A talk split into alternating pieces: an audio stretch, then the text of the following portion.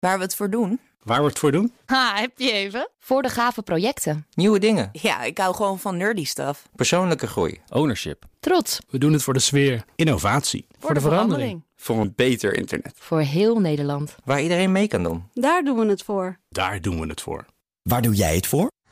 Kom werken voor KPN en groei op jouw manier. Check de actuele vacatures op het gebied van data, security, development en networking op jobs.kpn.com/tech. Wetenschap vandaag. Ja, en vandaag even geen natuurkundig of sterrenkundig onderzoek, maar literatuurwetenschap. Want vrouwelijke romanpersonages delven nog steeds het onderspit.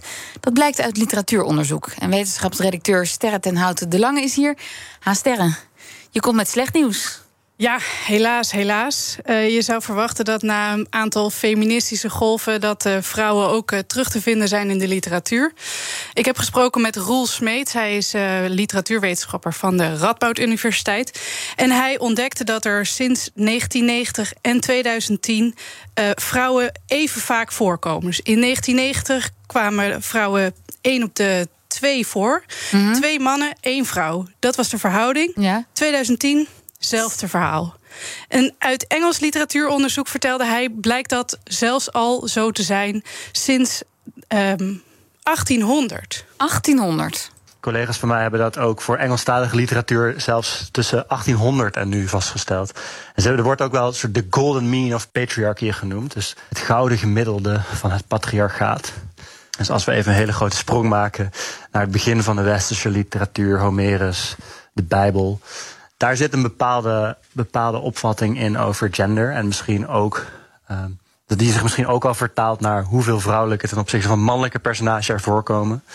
Dat is blijkbaar zo sterke invloed dat die ook na al die feministische golven er nog niet uh, uit, uitslijt.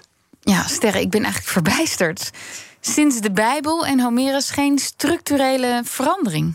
Nou ja, waarschijnlijk wel structurele veranderingen, maar in de frequentie van hoe vaak vrouwen voorkomen in deze. Daar hebben we het over.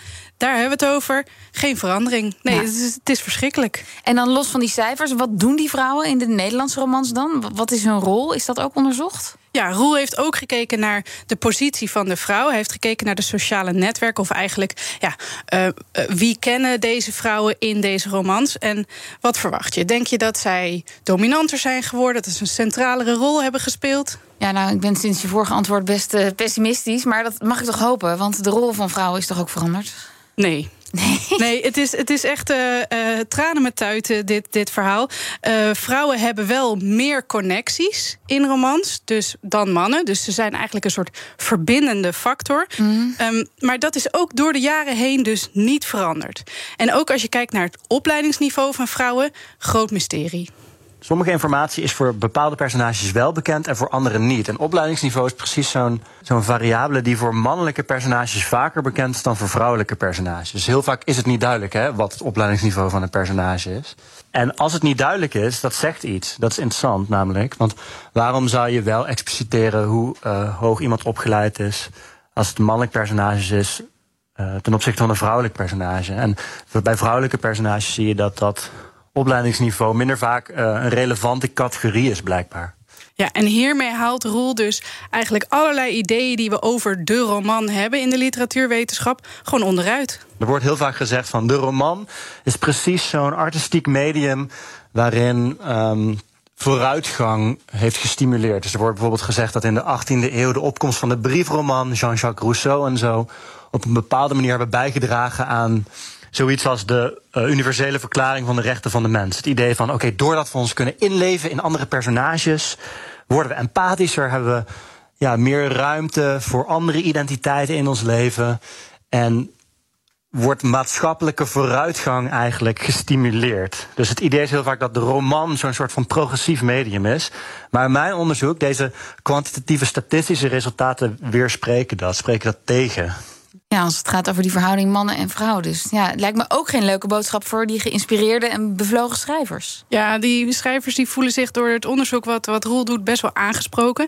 In sommige gevallen uh, voelen ze zich een beetje aangevallen. En Roel die zei daarover: ja, het ligt niet alleen aan de schrijvers dat die gewoon altijd alleen maar over mannen willen schrijven. Want het ligt ook aan het hele systeem eromheen. Hij noemt dat het institutionele systeem: de uitgevers, de juries, de recensenten. Er zit een heel groot institutioneel aspect aan. Dat op die uitgeverijen, bij die, juries van die prijzen, uh, op de universiteiten, dat daar al een bepaalde homogeniteit heerst. Die dan doorcijpelt in, in die boeken. Als je bij uitgeverijen een bepaald type mens werkt, is het idee dat dat ook eerder uit bepaalde type schrijvers uitnodigt, die dan weer over zichzelf schrijven. En waardoor je dus bepaalde type personages krijgt. Ja, dat klopt wel een beetje volgens mij. Ja, inderdaad. Maar gelukkig, de afgelopen jaren is hier ook in de literatuurwetenschappen heel veel discussie over. En je ziet het ook, vertelde Roel, uh, de, de jury's zijn diverser geworden. De mensen die genomineerd worden, de prijzen zijn diverser geworden.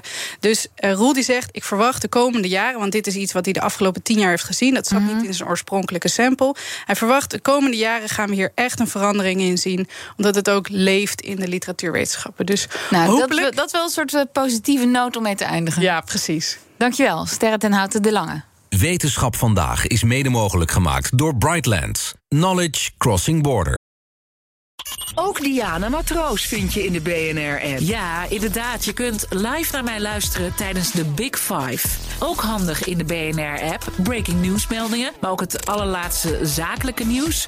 En je vindt in de app alle BNR-podcasts, waaronder Wetenschap Vandaag. Download nu de gratis BNR-app en blijf scherp.